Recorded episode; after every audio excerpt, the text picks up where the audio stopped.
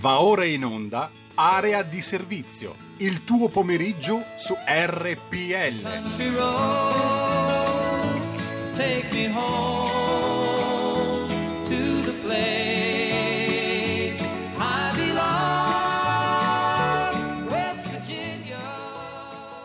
La linea a Marco Castelli. Ciao Fede, grazie mille per la linea. Un saluto subito a Lorenzo Vita che è qui in diretta con me. Ciao Lorenzo. Ciao Marco, un saluto a te e a tutti gli ascoltatori. Un saluto, ovviamente mi unisco anch'io a tutti gli ascoltatori e un ricordo al compianto Pinti, che evidentemente è compianto in questa, in questa radio, ma che in realtà è andato verso altri lidi professionali.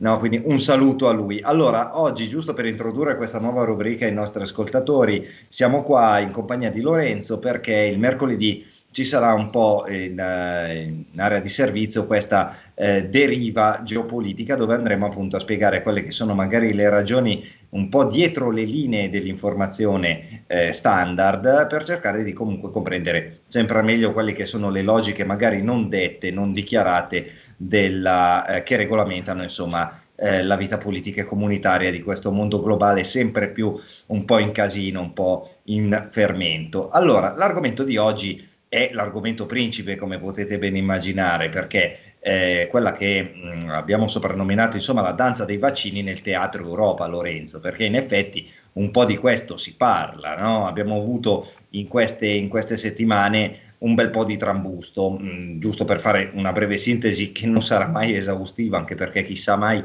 eh, quali possono essere le notizie dell'ultima ora che stanno battendo le agenzie adesso, vista la frenesia con la quale si affrontano certi temi. eh, Draghi, Merkel e Macron insieme ad altri leader eh, dei paesi europei hanno bacchettato la regia europea di quello che è, è stata poi questa grande regia eh, sui vaccini, perché è stata ritenuta un po' troppo molle nei confronti di Big Pharma.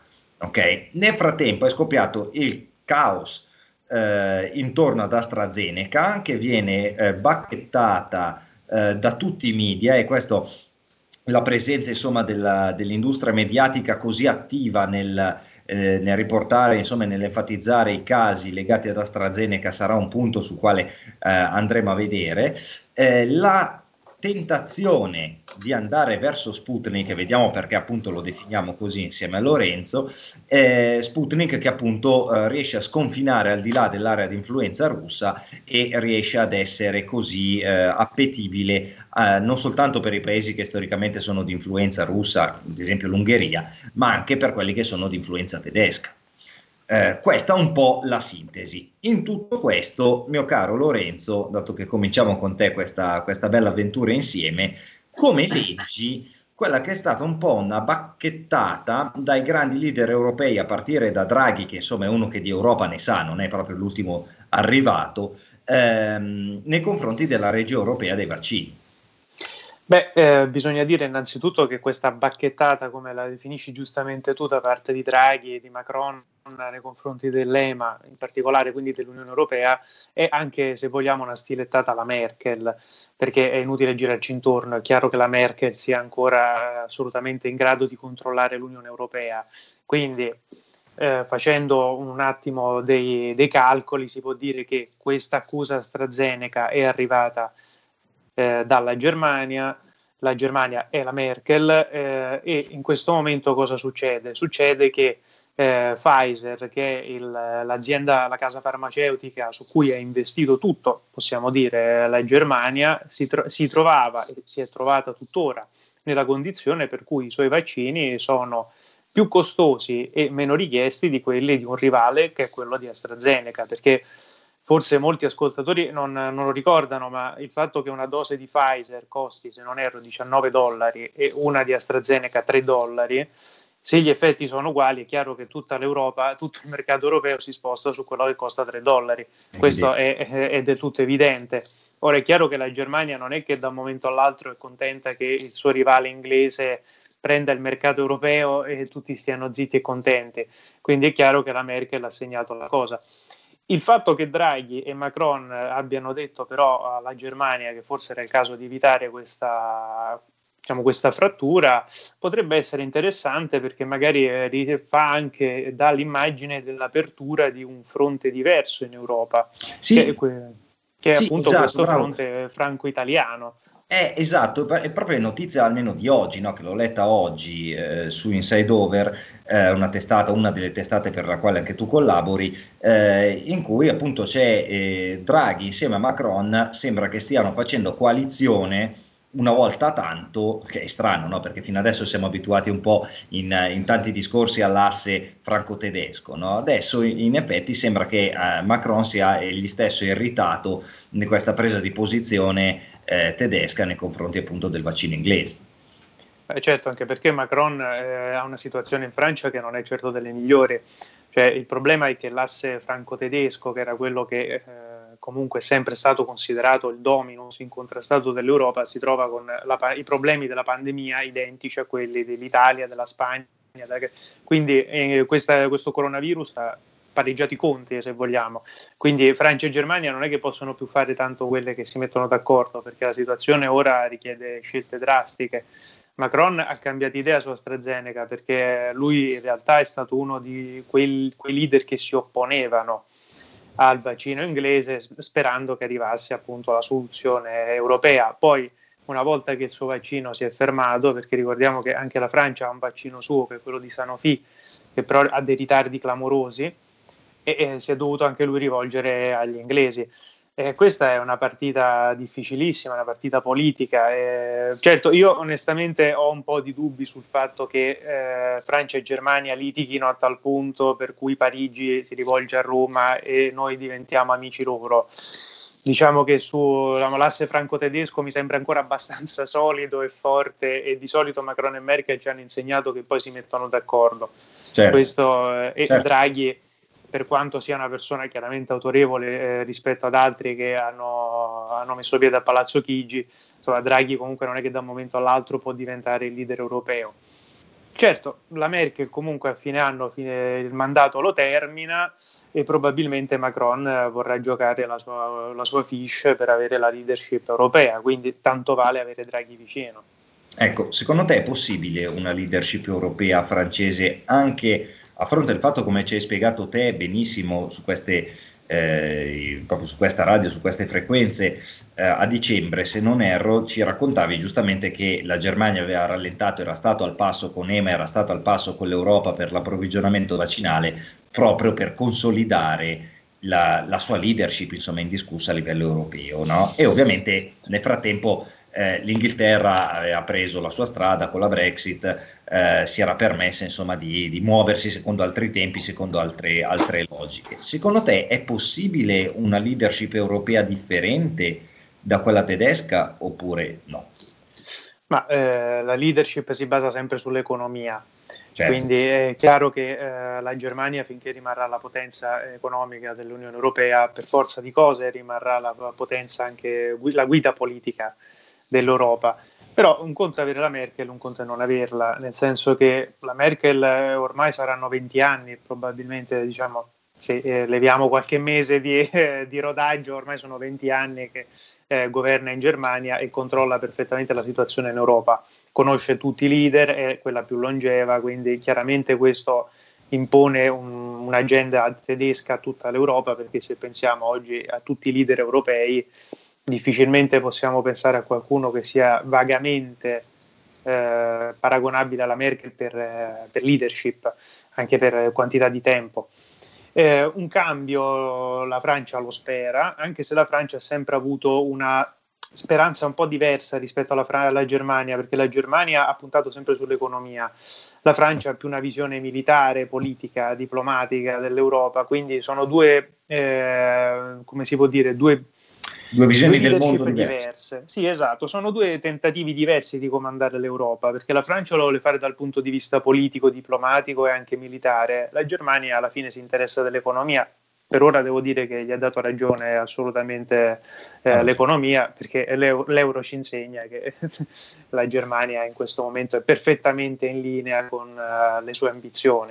Certo. No, certo, certo. Tornando a bomba sul discorso dei vaccini, Lorenzo, il fatto che sia scoppiato questo scandalo legato ai lotti, boh, che poi non si capisce, no? Perché c'è chi ci dice è un lotto sbagliato, C'è chi dice siamo stati sfortunati, Bassetti se non sbaglio aveva usato questa, eh, questa affermazione, siamo sì. stati sfortunati con AstraZeneca, al che io mi sono anche lanciato in qualche battuta un po' da bar, no? Giusto per farsi due risate e non prendere tutto troppo seriamente, dicendo in effetti la scienza non è una scienza esatta, si deve basare anche un po' quella certo. sulla sfiga, no? Evidentemente. No? Qualcuno doveva capitare, doveva capitare a noi. Insomma. Eh certo, no? Okay. Quindi vabbè, al di là di queste esternazioni, sembra un po' però che ci sia dietro una sorta di accanimento nei confronti di AstraZeneca. Mi spiego meglio. Il fatto che eh, ad esempio anche Pfizer abbia avuto i suoi bei problemi a livello di eh, effetti collaterali, il fatto che spesso e volentieri i vaccini hanno effetti collaterali, magari la man- il mancato tempo di una sperimentazione eh, magari più consona a quella di un vaccino per l'emergenza Covid, ok, di per sé può lasciare qualche buco proprio in termini eh, sperimentali, quindi gli effetti collaterali possono aumentare. Quindi eh, tutto questo però eh, è, è stato un po' cancellato con questi problemi di AstraZeneca, dove proprio tutto l'impianto mediatico sembra essersi concentrato su di lei, no? Dimenticando un po' quelli che possono essere i problemi che avevano cominciato a paventare ad esempio con Pfizer. Questo, come eh, immagino, come me abbia cominciato a puzzare, evidentemente anche a tanti, cioè c'è una volontà geopolitica di andare a colpire l'Inghilterra.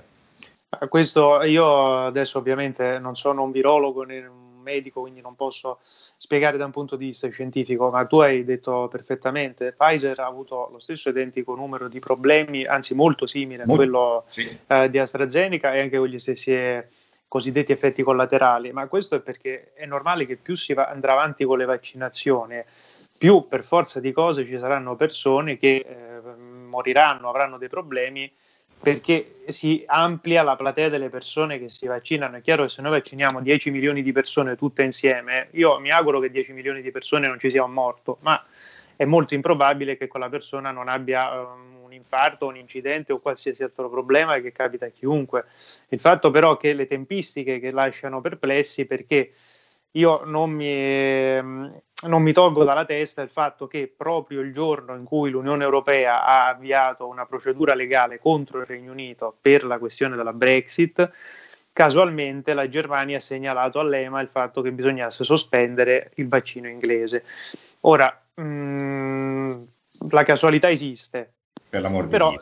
Però diciamo che nella politica, che non è, come dicevi tu, appunto, anche come la medicina non è una scienza esatta, neanche la politica, però la convergenza, diciamo le tempistiche sul fatto che io faccio causa perché dico che Johnson ha infranto i patti e casualmente qualche ora dopo faccio anche eh, lo stop eh, al vaccino inglese, mi lascia un po' perplesso, anche perché sui dati scientifici l'Inghilterra ieri ha dato una risposta durissima all'E M A, dicendo che addirittura paradossalmente hanno meno casi di trombosi da quando vaccinano che quando non ce l'avevano il vaccino. Tu pensa prima, tra l'altro. Quindi cioè, questo fa, fa già riflettere di per sé come possono cambiare talmente tanto le letture, che insomma mh, io dubito fortemente che l'Inghilterra sia così sciocca, il Regno Unito sia così sciocco da far mettere in piedi questa macchina di vaccini. Cioè noi parliamo del Regno Unito, è una potenza mondiale, sì, e, sì. E, e insomma che, che il fatto che mettano in campo questo vaccino, che sia addirittura lo considerano un vaccino di serie B e lo danno a tutta la popolazione,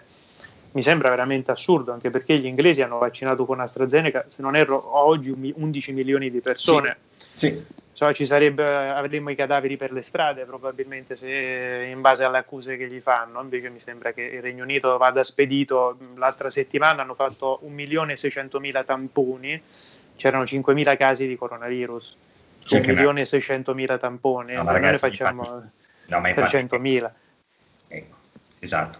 Poi anche sui numeri del Covid ci sarebbe da aprire un capitolo, infatti è del sei... Adesso vado, cito a memoria, quindi gli ascoltatori mi perdoneranno se sbaglio, però è del sei marzo, quindi sì, è più o meno quindici giorni fa, sono dieci giorni fa, il, um, un articolo che postava Libero sul fatto che ehm, alcuni, tra cui il, prof, il noto professor Becchis, eh, diceva appunto che eh, febbraio era uno dei mesi dove il Covid eh, aveva dato meno problemi, terapie intensive mh, piene per il trenta per cento, eppure si andava verso il lockdown, no? Cioè andando a contestare una politica, eh, quella che viene definita oggi chiusurista, che è un termine un po' del cazzo, sinceramente a me non piace, però per intenderci non vuol dire nulla. Ma però ok, eh, quindi già su questo lascia un po' perplesso, se siamo onesti, il rapporto, se vogliamo, dati scientifici, dati ufficiali e scelte politiche. Eh, la stessa perplessità è fisiologicamente riportabile a livello delle politiche vaccinali, certo, nel senso che non seguono la logica, eh, se vogliamo, spiccia, eh, che uno può applicare come cura, prevenzione, eh, misura san- semplicemente sanitaria. Infatti appunto la corsa ai vaccini seguono le corse delle superpotenze. Cioè, il fatto che, che magari lo andiamo a vedere meglio nella seconda parte eh, di trasmissione, il fatto che eh, Sputnik faccia così paura, non è che faccia paura evidentemente una, una dose vaccinale che, se confermata eh, essere valida come è stata appunto applicata da tante persone, evidentemente non è quello il problema, non è un problema di cura.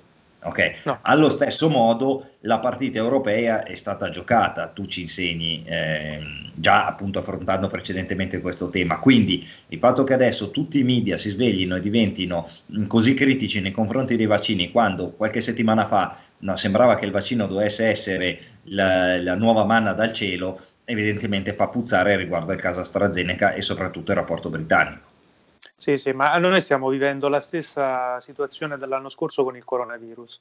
L'anno scorso c'era stato, se, se tutti voi vi ricorderete, prima eh, state tutti tranquilli, non succede nulla, poi il terrorismo per cui bisognava neanche lontanamente incontrare una persona perché si moriva di punto in bianco, poi eh, si è cambiato di nuovo, ma sì, forse non si sa con le regole. Ecco, io temo che sul vaccino si stia facendo lo stesso identico errore. Prima andava, il vaccino doveva essere la cosa migliore del mondo, poi da un momento all'altro c'è un problema pro- sicuramente politico più che sanitario e eh, si mette in dubbio un vaccino, eh, e poi adesso ovviamente che hanno capito che la gente purtroppo non è che sia completamente amorfa, cioè reagisce al fatto che continuamente venga bombardata su una notizia. E quindi adesso diranno che va tutto bene di nuovo, ma non perché, eh, perché l'EMA, tanto io sono convinto, poi, probabilmente mi smentirà l'EMA, ma sono convinto che l'EMA darà l'ok giovedì a AstraZeneca e si riprenderà. Ma il danno politico è incalcolabile e questo fa capire che sia tutta una questione, è un grandissimo gioco politico. E come dicevi tu su Sputnik, appunto citando Sputnik, Mm, cioè anche il fatto che se ne parli sempre da un punto di vista così politico, cioè, tutti quanti parlano di Sputnik, cioè, adesso c'è anche la tifoseria contro pro Sputnik, semplicemente se uno è pro contro Putin, pro... ma quello ormai dovrebbe essere un problema risolto, cioè, l'importante è che il vaccino sia sano, poi se lo produce la Russia o lo produce l'America o lo produce l'Unione Europea, tanto di guadagnato per chiunque lo fa, ma eh, qui come questa è una ormai... teoria, Lorenzo. Sì, questa certo. È la teoria, nella pratica evidentemente. La pratica è impossibile, eh, però fa riflettere il fatto che su questa, eh, che è una questione di emergenza nazionale, anzi mondiale, c'è ancora gente che viene a raccontarci che sia una questione, ah, perché dobbiamo studiare sui sei casi di trombi che ci sono stati in Germania. Adesso, mm, no, l'EMA fino all'altro giorno ha detto che andava tutto bene. Cosa può cambiare in tre giorni? Studiano e dicono che le cose sono diverse perché ci sono stati sei casi. Eh, diciamo che la politica sicuramente avrà un grosso input. Il fatto che Macron e Draghi si mettano d'accordo per riprendere immediatamente su AstraZeneca dimostra che eh, qui la scienza purtroppo non è il vero argomento. Sì, ecco, esatto, infatti c'è anche, eh, leggevo, la strategia vincente degli indiani, non so se, ne, se l'hai sentita questa, che prevede appunto il fatto che anche l'India, che in effetti è una potenza, una di quelle che vengono definite come le potenze emergenti, no? Beh, la Cina ormai è consolidata, se vogliamo, certo. non, non definirla emergente ormai è follia. L'India che, mh, insomma, eh, non si fa attendere, anche lei ha una sua strategia. Ora, se eh, tornando a bomba e senza entrare, oddio se poi te vuoi entrare a spiegarcela meglio, tanto di gradito, ma eh, la questione è se ogni paese, se ogni struttura, se ogni macro potenza o macro area ha la sua strategia sui vaccini, evidentemente si sta parlando di tutto fuorché di sanità. Certo, ma assolutamente, questo è un problema strategico, cioè i sistemi nazionali e internazionali hanno, sono stati colpiti in maniera molto profonda da un virus che non conoscevano, e questa adesso è la gara a chi ha reagito meglio e chi reagirà meglio di fronte alle prossime sfide, quelle appunto di chi riparte per primo, perché chi riparte per primo in questo momento ha una prateria davanti di tutti i paesi fermi e eh, ci sono paesi che hanno recepito il messaggio, si sono preparati, e paesi che purtroppo non l'hanno fatto, paesi o blocchi come, come l'Unione Europea. Cioè, io lo dicevo in queste settimane, cioè il fatto che l'Unione Europea non abbia un piano di vaccini, cioè noi parliamo di paesi che sono, parliamo di tre, di quei, tre dei paesi che fanno parte dell'Unione Europea sono del G sette. Sì. Cioè, è, sì. è allucinante sì, che tre paesi insieme non riescano a produrre vaccini, ma ci riesca il Regno Unito, ci riesca gli Stati Uniti, voglio dire Francia, Germania e Italia mettendosi insieme non sono riusciti a fare un vaccino. No. Quindi è evidente che questa cosa già di per sé è una sconfitta totale, sia per gli stati singoli, perché io ci metto anche l'Italia di mezzo, Eh, sia per l'Unione Europea, perché eh, l'Unione Europea decantata poi alla fine con la Germania è sempre stata considerata per esempio una potenza farmaceutica, sì. per non fare nomi la Bayer è considerata eh, una, un pilastro, un colosso mondiale, e, e invece la Bayer che, che è successo? Che ha rinunciato a fare il vaccino perché non erano pronti e quindi puntiamo su altri, però lascia un po' perplessa questa lettura, cioè che eh, anche io per carità con tutto il bene, ma il fatto che noi dobbiamo sperare in Sputnik e nella Russia, ma mi sembra assurdo che un intero blocco di ventisette paesi non riesca a avere un piano per cui i vaccini ce li riusciamo a produrre noi. Cioè l'ha fatto l'India, che insomma per quanto bravo, sia un gigante ti voglio dire, cioè, cazzo, l'India eh, ce l'ha fatta e non, cioè, no. L'India è un paese con mille problemi, un miliardo e duecento pari milioni di persone, eh, sì, mi sembra abbastanza curioso. Io ricordo quando era uscito il problema del coronavirus, che giustamente una cooperante in India diceva: ma che Covid, qua c'è il problema della malaria, il problema del colera. Ah, certo, eh, sì, sì, per dire, va bene, sì, poi in più c'è anche il Covid che si aggiunge, ma non, di cosa stiamo parlando? Cioè, no, no, è ovvio infatti, che l'asse è un altro. Ma infatti, come scherzavo l'anno scorso, con eh, sempre su queste frequenze con eh, Fausto Biloslavo, no? Per altri temi, che era il tema libico, ok? Eh, la, la grande assente nello scacchiere internazionale, sia da un punto di vista bellico che da un punto di vista economico in realtà, fino anche a un punto di vista di gestione, è, è, è il prefisso dell'Unione Europea. Cioè, a, al di là della battuta, no, no, ma esiste che un Pirla me l'ha fatto, nel senso, no, no, ma c'è il, il numero del ministro degli esteri dell'Unione Europea, certo. Tu capisci, però non risponde nessuno. Cioè, nel senso, qual è la linea europea, soprattutto con la pretesa eh, di essere realmente un player nello scacchiere? No, infatti l'Europa è completamente assente, ma eh, non so cos'altro serve per dire che l'Europa deve essere completamente cambiata. Cioè io proprio oggi ne scrivevo, cioè non c'è una crisi, io non ricordo negli ultimi vent'anni, ma facciamo anche dieci, una crisi in cui l'Europa può dire di, aver, di essersi comportata in maniera unitaria, efficiente e che ha risolto i problemi. Cioè non esiste. Eh, questa è l'ultima, è la questione del vaccino che è stata è, ed è continua ad essere una cosa veramente terrificante. Lo ha fatto l'anno scorso sulla pandemia, perché io non dimentico il fatto che l'anno scorso ci sono stati dei paesi che a noi non hanno mandato i ventilatori perché servivano a loro.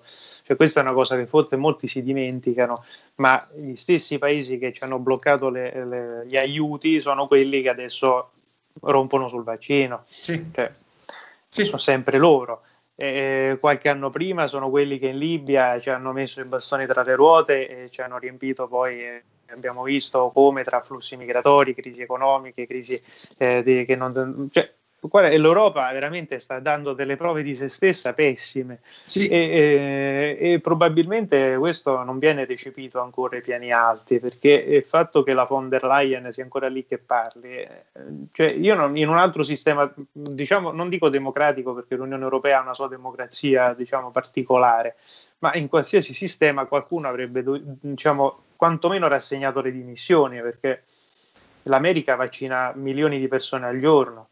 Eh, sì, e, sì. E, e questo sì, ammesso che poi prima di andare nello stacco eh, con una splendida canzone a tema tra l'altro eh, la, il fatto che sia stato poi scelto, no, il vaccino come scelta globale, perché questo è stato, no, sin dall'inizio del Covid hanno, se vogliamo, bypassato anche tutto un altro eh, tipo di, eh, di metodologie sanitarie che possono essere le cure preventive, il potenziare i medici di base e dare così anche respiro alle, alle farmaceutiche. Invece no, subito ho cercato di spingere i vaccini, chiaramente a mio avviso, ma immagino che eh, conviene anche te, proprio per un discorso di asset eh, politico, cioè nel senso il primo che arriva meglio alloggia, quindi giochiamo tutti alla partita, no? Tanto certo. Guadagnano tutti e ci perdono tutti in caso. Ecco, in questo caso l'Europa, come sempre, come in tutte le altre cose, si verifica essere fanalino di coda a livello strategico e di coordinazione, no? Eh, sta cosa qua è importante. Ora, mh, dato che siamo prossimi allo stacco eh, che ci separa da una parte e dall'altra, eh, ricordiamo i temi della seconda parte della puntata, i nostri ascoltatori che se vogliono nella seconda parte, come sempre con me, possono intervenire, che sarà il discorso, il rapporto con Sputnik, quindi il rapporto con il blocco russo, e poi con queste dichiarazioni appunto di oggi, è troppo succulento Lorenzo per non parlarne, direi Biden, che anche, se, se, se permetti, ha detto la sua, insomma. Un po' sì. Si direbbe in termini gergali, ha detto la cazzata, cioè, o comunque sì, sia diciamo così. Che dare dell'assassino al leader dell'altra potenza non è proprio la cosa più simpatica da dire in questo eh, momento. Eh, ricordiamoci che poi alla fine il tremendo guerrafondaio era Trump, no? Sì, no, cioè, ma questo okay. Lo sapevamo, eh, questo purtroppo è che non lo sanno in tanti, eh, che, che fanno un po' i maestri soloni e si dimenticano sempre il passaggio, che poi alla fine sono sempre i democratici quelli che fanno i, i danni peggiori. Assolutamente sì, assolutamente sì. Allora, senza indugio eh, lancerei la canzone a tema di oggi e eh, il conseguente stacco con The Dope Show e Marilyn Manson. A tra poco a tutti con Area di Servizio, Lorenzo Vita, Marco Castelli. Un mondo oltre l'immaginazione, un viaggio oltre ogni confine. Comincia l'avventura. Hai solo un'ora. Con Vincent. Movie Time. Ogni sabato dalle ore sedici. La prossima volta che vai in vacanza, sia così gentile da farci sapere dove va. Se ti dicessi dove vado, non sarebbe una vacanza.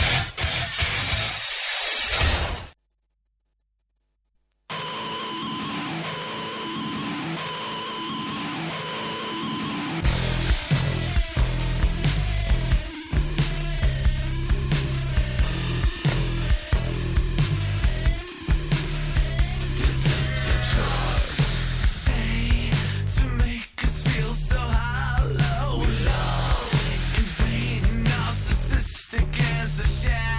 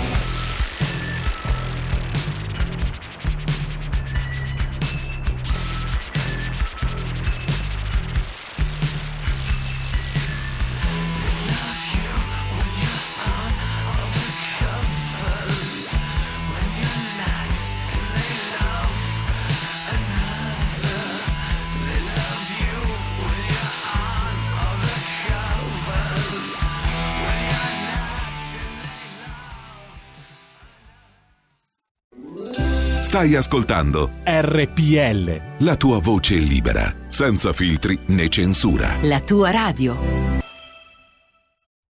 Questa era Marilyn Manson. Per intervenire con Marco Castelli e Lorenzo Vita vi ricordo il nostro numero zero due sessantasei venti trentacinque ventinove.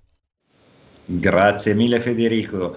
E rieccoci qua insomma in linea con, con Lorenzo, giornalista, analista presso tante eh, testate, e abbiamo visto un po' quello che è il quadro europeo, adesso più un quadro desolante se vogliamo, no? come, come, come Unione Europea. E adesso andiamo al di là dei confini, i famosi limes che il, l'impero romano poneva, e al di là del, del confine abbiamo quello che è il nemico del blocco occidentale storico, no? Questi russi brutti e cattivi, sempre incazzati col mondo, che eh, al di là di tutto però hanno prodotto un vaccino che, stando anche a tante eh, testate, reputano essere il, il migliore in circolazione. Ora, dato che io personalmente credo all'indipendenza delle testate come il coniglietto pasquale, ok, mm. nel senso che la, una testata indipendente non esiste nel momento stesso in cui c'è un editore, quindi figurati, ok? Eh, il fatto che però ci sia questa grande reticenza nel mondo globale che eh, idolatrano il libero mercato come se fosse appunto una nuova divinità moderna e mi bloccano la eh, commercializzazione di un vaccino che sta dando a quanto pare ottimi risultati, evidentemente l'ennesima prova della paura che fa eh, entrare un po' nell'area di influenza russa. Sì, eh, beh, l'orso russo fa sempre, fa sempre paura da un po' di, da un po' di anni a questa parte. Si pensava che eh, le, le cose potessero cambiare in questi ultimi anni, anche perché i problemi sono comuni, sono sempre più comuni, invece a quanto pare non è così. Come dicevamo prima del, dello stacco, il fatto che oggi Biden se ne sia uscito con quelle frasi dimostra che la situazione è tutt'altro che, è tutt'altro che, che, che calma, che tranquilla, ecco, tra l'Occidente e il cosiddetto Oriente. Eh, cosiddetto perché la Russia poi bisognerebbe interpretare se Oriente o no. Eh, noi stiamo facendo il possibile per renderla tale, questo, questo è sicuro. Però ecco, no, su Sputnik eh, il problema è che, è, è come dicevi tu, cioè il libero mercato va bene finché il libero mercato è chiuso in un, uh, in un recinto in cui eh, possono avere il controllo soltanto determinati personaggi, determinati elementi, determinate aziende. È un sistema che probabilmente potrebbe anche funzionare se non ci fosse poi la nostra salute di mezzo. Cioè, quello che eh, il problema europeo e in realtà occidentale non è tanto il fatto che eh, si preferiscano aziende eh, occidentali, perché questo in realtà potrebbe anche essere un discorso logico. Il problema è che noi non stiamo assolutamente facendo bene. Quindi, eh, eh, cioè, io sono d'accordo anche da un punto di vista, se vogliamo, generale, che per esempio se l'Italia avesse il vaccino italiano, certo, perché non usare il vaccino italiano, certo, giusto?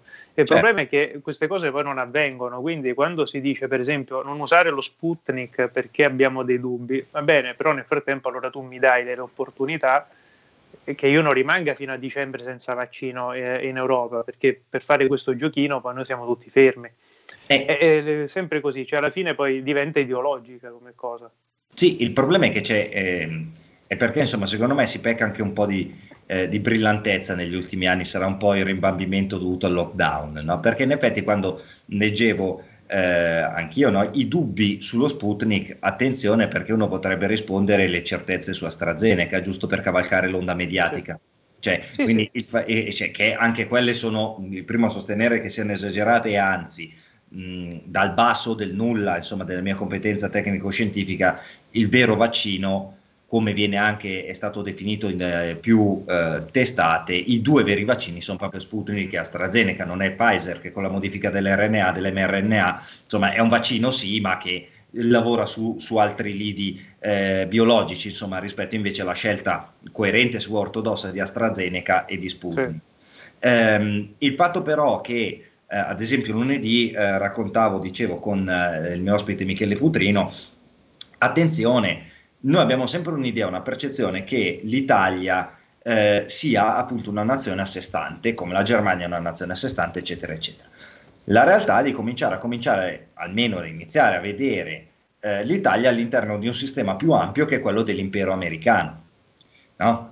okay, che è evidente, quindi l'Italia di per sé non è che sia realmente sovrana in tutte le decisioni, ma rientra, se vogliamo, in una grande famiglia, diciamola così in termini eh, molto edulcorati, che è quella dell'impero americano. Le frasi di Biden, ok, eh, che eh, così è uscito un po', un po' gelando, immagino chiunque, cioè almeno io sono rimasto sì. un po' perplesso quando l'ho letto, che non solo indica mh, eh, Putin come un assassino, che è un attacco oltretutto personale, quindi va anche al di là del rapporto di Stato, cioè nel senso indica proprio Putin eh, come il problema, e il fatto che, debba, che dovrebbe rendere conto sulle eventuali interferenze con la politica americana, evidentemente fanno mal sperare in, una, in un'apertura nei confronti dello Sputnik. Oltretutto, e poi ti lascio la parola per commentare tutto questo, il fatto che buona parte dell'Europa fosse di storica influenza russa, l'Ungheria, ok, su tutti, e, ma, e non solo quella, ma anche eh, l'area tedesca sull'Austria, con l'Austria ad esempio, che fanno questa apertura agli acquisti del vaccino russo, evidentemente probabilmente hanno fatto anche eh, un po' traballare quelle che sono le logiche dell'impero americano.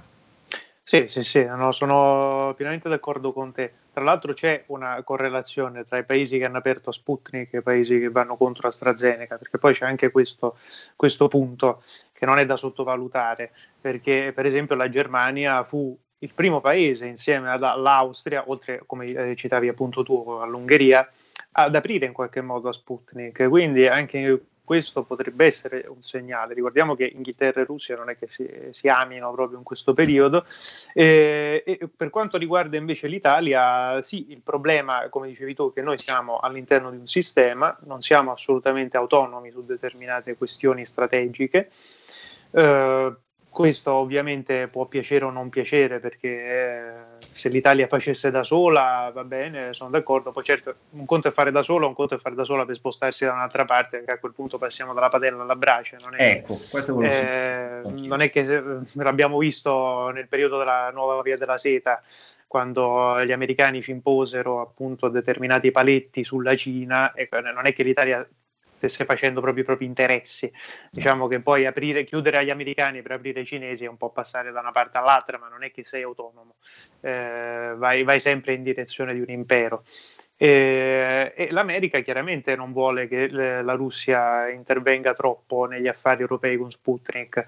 Questo l'abbiamo visto per esempio anche sul fatto che gli stessi Stati Uniti hanno Eh, in, individuato le aziende legate, diciamo, all'istituto Gamaleya, che è quello che ha prodotto Sputnik, e li ha sanzionati, comunque li ha già individuati, li ha già iniziati a colpire, ma questo fa parte di una sfida globale, per cui l'Europa è un, è un territorio di caccia tra due imperi. Ricordiamo che la Germania ha già problemi legati al gas, per esempio. Sì, vero. Perché la Germania eh, è rifornita di gas russo e vuole diventare il lab energetico dell'Europa del gas russo, l'Austria è servita dal gas russo, anche l'Italia vive di gas russo, eh, quindi è chiaro che se insieme al gas arriva lo Sputnik, i rapporti tra Stati Uniti e Germania inizieranno a essere un po' più difficili, perché a quel punto eh, cambiano le carte in tavola.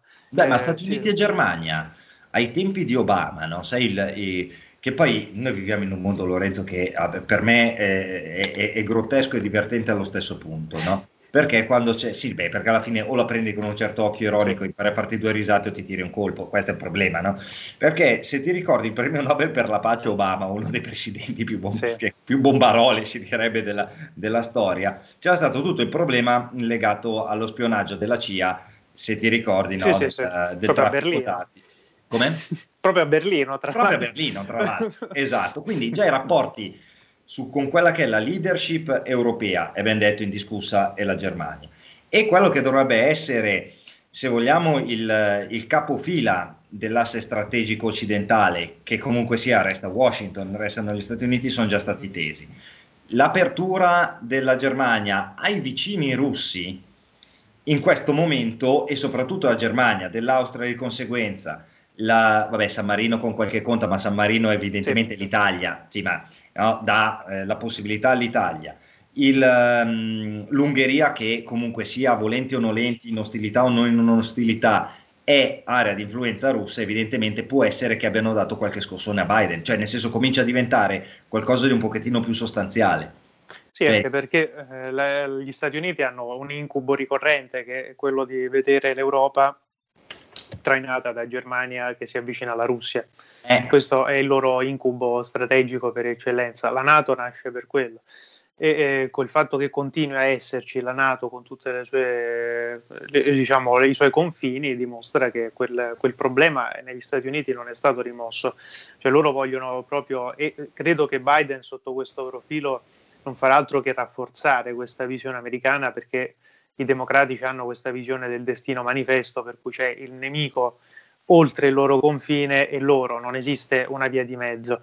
Trump era un sui generis sotto questo profilo, perché Trump alla fine era uno che scendeva a patti un po' con tutti, nonostante la sua visione molto così eh, commerciale, barra anche dura, eh, fuori dagli schemi.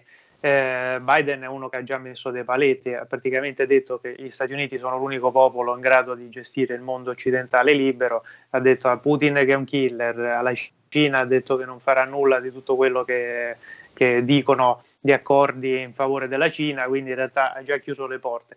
Eh, sull'Europa, eh, l'Europa dovrà scegliere se stare o eh, dalla parte di Biden, e questo comporterà evidentemente anche un blocco su Sputnik, oppure dovrà iniziare a fare da sola. Il problema è che, come dicevamo a inizio di trasmissione, per fare da sola devi avere la leadership, e, e in questo momento l'Europa non ha la leadership, perché la Germania, la Merkel sta finendo, e comunque la Germania ha fatto i suoi affari, non è che ha pensato all'Europa, eh, eh, la Germania pensa a se stessa, la Francia pensa a se stessa, secondo me gli unici che pensano all'Europa sono gli italiani, quindi, insomma, eh, con tutti i problemi che hanno. Hai visto il sopracciglio che si è alzato, okay? Sì, questa esatto. visione, però è così, perché se poi senti le persone, diciamo, esperti o funzionari così, tantissima gente mi ha detto gli unici in Europa che effettivamente nelle sedi europee pensavano all'Europa erano gli italiani. Perché questa è, già è curiosa come cosa, perché poi se vediamo quello che succede, Germania e Francia governano l'Europa e pensano a Germania e Francia. Beh, quindi, è stato così per la Libia, è stato così per l'economia, sì, è sì, stato sì, così sì. per tutto. Quindi. Però, Lorenzo, abbiamo un ascoltatore che vuole intervenire insieme a noi. Pronto, chi parla? Ecco, ciao, finalmente. Cioè, beh, allora, con molto piacere ho sentito cosa vi siete detti. Sono, sono Walter del Friuli Venezia Giulia. Io volevo allora. semplicemente buttare, buttare, ciao, volevo buttare lì qualcosa anche per, sia per te che per i giornalisti, che in qualche modo segue quello che state dicendo. Allora, quando qualche anno fa si è deciso l'embargo agricolo nei confronti appunto della Russia, Ucraina, tutte queste varie storielle, gli agricoltori del Friuli Venezia Giulia e del Veneto hanno subito una legnata non indifferente. Che cosa è successo poi alla fine della fiera? Che cosa è successo, da quello che so io, perché comunque noi qui come Friuli siamo abbastanza vicini ai paesi dell'est in generale, quindi le notizie anche ci arrivano. Io poi anche opero anche un po' in Slovenia per motivi di lavoro, mi occupo di agricoltura e zootecnia. Bon, detto questo, cosa è successo? Semplicemente che i paesi satelliti della Russia hanno cominciato a fare anche loro agricoltura, cioè hanno imparato a fare anche loro dai pomodori, hanno cominciato a importare macchine agricole, a fare questo che serve. Quindi quell'embargo che doveva significare chissà che cosa nei confronti della Russia, i russi sono un popolo molto orgoglioso, e cosa hanno fatto? Hanno messo, Putin ha messo nelle condizioni eh, questa grande nazione di imparare a fare quello che, la, da produrre quello che prima invece gli veniva semplicemente portato. Allora noi abbiamo preso una fregatura, come dire, non singola ma anche addirittura doppia, e quindi qui c'è stato veramente, c'è stato un momento in cui davvero non si sapevano che pesci prendere, perché poi è chiaro, tu fai l'embargo. Però se fai l'embargo, come dire, in Africa, che è conquistata dalla Cina, è una roba, ma se fai l'embargo in Russia, beh, i russi non sono coglioni, ok? Questo era giusto no, per certo. buttarvi lì la, la, la, l'idea. Per quanto riguarda lo Sputnik, io credo che sia la battaglia e l'ultima uscita di questo presidente americano, dimostra ancora una volta che i veri imperialisti, comunque loro sono tra gli, questi, questi presidenti, sono tra, tra, tra, tra gli imperialisti mondiali. Ora è chiaro, si parla di atlantismo, si parla di qua, si parla di là, però come dire, ecco, l'Italia poi alla fine, perché è vero quello che dice eh. il, suo, il, il ragazzo, il, noi ci occupavamo di Europa, ma giustamente sì. Salvini diceva, ma cosa vado lì a fare? Che tanto alla fine non gliene frega niente. Gli unici che si occupavano di Europa per motivi di poltrone era tutta l'area della sinistra, che dovrebbe ma quello è un altro discorso, Walter, io ti ringrazio perché devo passare la linea a un altro ascoltatore. Pronto, chi parla? Sì, buonasera. Sono Cesare da Treviso Ciao Cesare, dici pure. Eh, sì. eh, per quanto riguarda il, il vaccino eh, mm. che è stato eh, approvato in condizioni di emergenza, ma eh, ci chiede, nessuno si chiede perché è stato approvato in condizioni di emergenza, eh, perché non c'era la cura e la cura è stata volutamente eh, ignorata e, e boicottata appunto per poter approvare il vaccino. E il vaccino in condizioni di emergenza vuol dire che le, la sperimentazione la fanno, eh, si fa sul campo. E quindi sì. è tutta un, era tutto un, eh, una, un, un sì, caso, tu, cioè, tu dici è tutta una cosa conseguenziale, insomma. Secondo, eh, ma nessuno dice questo.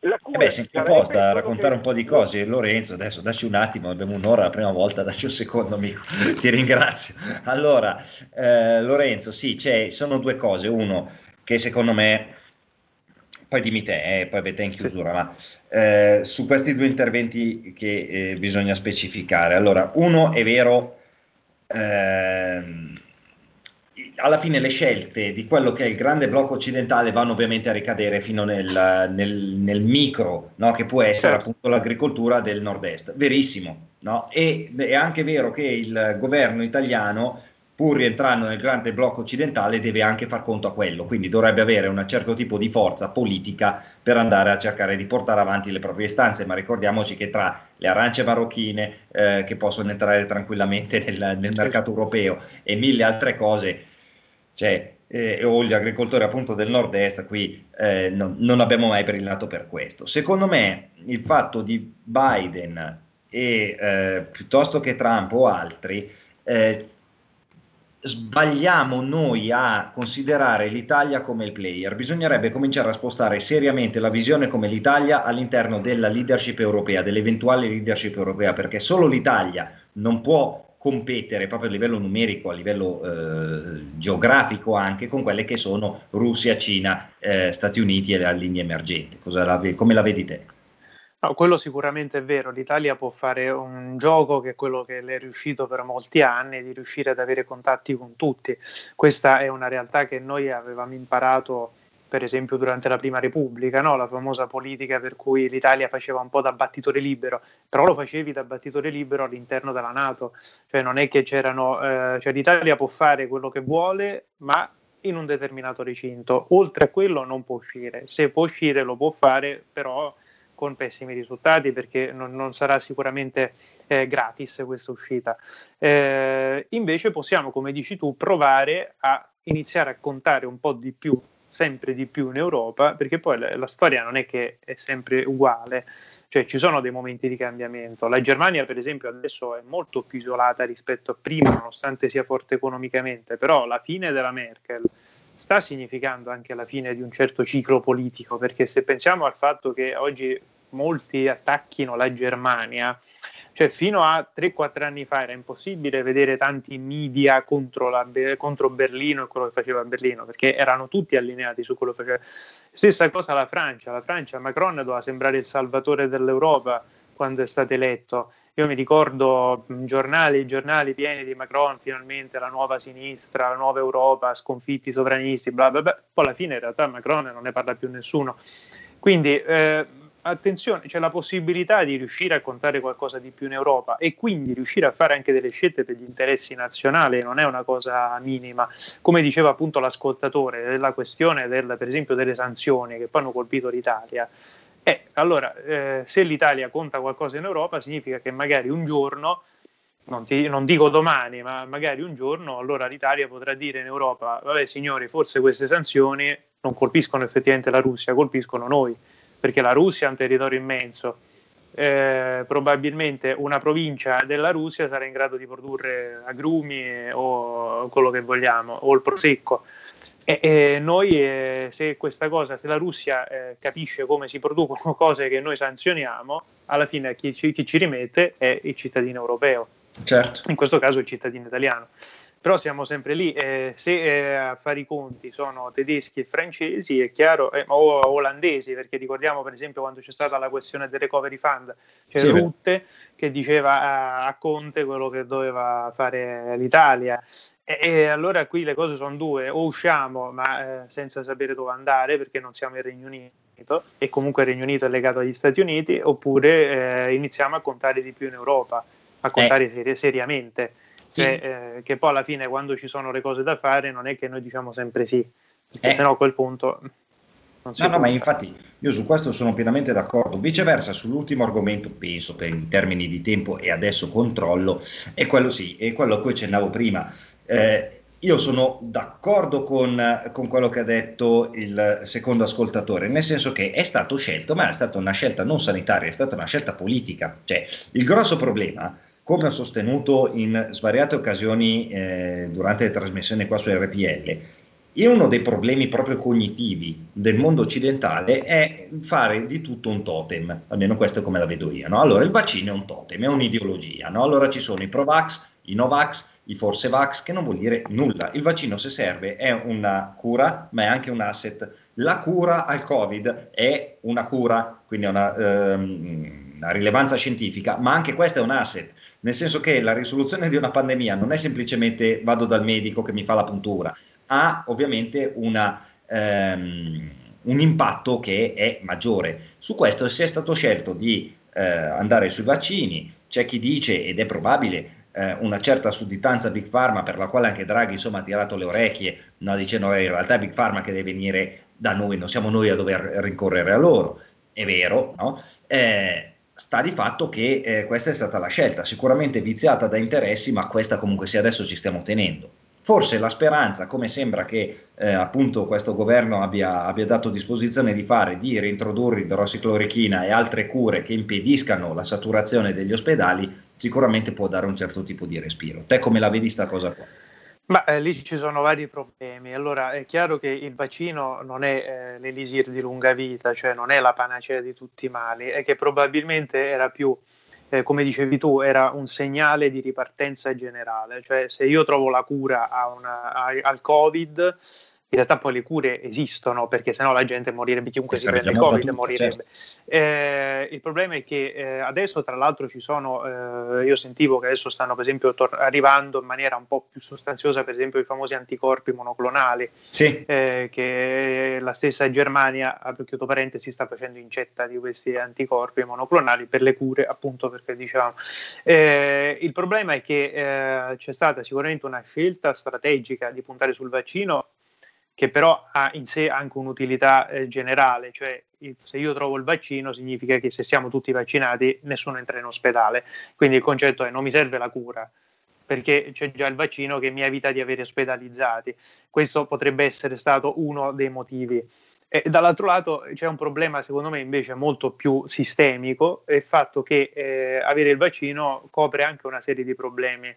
Perché se noi abbiamo bisogno delle cure, significa che poi gli ospedali hanno bisogno di soldi, c'è bisogno di una struttura sanitaria generale, c'è bisogno della medicina di base di nuovo molto più capillare, molto più sì. solida, perché ta- quante volte in questi anni si è detto che la sanità veniva tagliata, che i medici di base ormai non erano più i medici di famiglia come li conoscevamo noi, eccetera, eccetera. È chiaro che il vaccino copre tutto questo, perché dice, vabbè, io tanto vi vaccino, state a posto, eh, il problema della cura si risolve, ma eh, si risolve perché, perché in realtà ci sono delle gravi carenze, cioè eh, il fatto che manchino gli ospedali prima del Covid, eh, della sanità se ne parlava malissimo, cioè non, certo. non, è che, quelli, non è che i problemi della mala sanità sono spariti, quindi eh, a questo punto secondo me una, uno de, una delle spiegazioni di questa scelta dei vaccini può essere anche una scelta strategica di dire, visto che conosciamo qual è la situazione sanitaria, tanto vale che non facciamo arrivare la gente in ospedale, o tanto vale che non ci fidiamo, perché potrebbe essere questa, non ci fidiamo di come la cura venga recepita tra i medici, quindi il vaccino può essere una soluzione. Ci sono tante, purtroppo ci sono tante spiegazioni eh, che è difficile eh, riuscire poi a sintetizzare, perché in realtà i problemi sono tanti. Io non è che credo che i Big Pharma siano dei benefattori, è chiaro ah. che ci sia sempre una questione legata al, al profitto, perché non sarebbero se no aziende, fare, farebbero beneficenza, sarebbero opere pie, certo. e a quest'ora non parleremo di miliardi. però certo. Ecco, diciamo che un paese, probabilmente a un paese conviene più il vaccino in questo senso rispetto alle cure, perché la cura la devi imparare, la devi saper gestire e devi avere degli ospedali efficienti e dei medici di base ovunque in grado di farla. Il vaccino, bene o male, è una struttura sola, la, la rendi capillare e vaccini tutti. Certo. Io intanto, Lorenzo, allora, dato che siamo a un minuto dalla chiusura, io ti ringrazio eh, per Grazie. Questa prima puntata di Area di Servizio di mercoledì, quindi un po' con questo taglio geopolitico.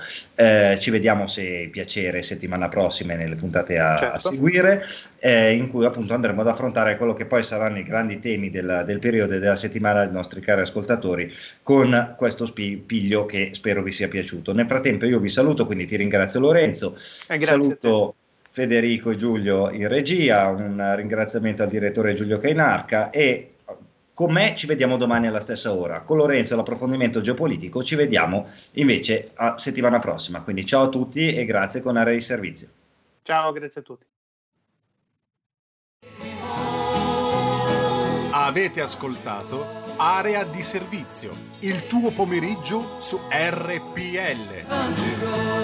L.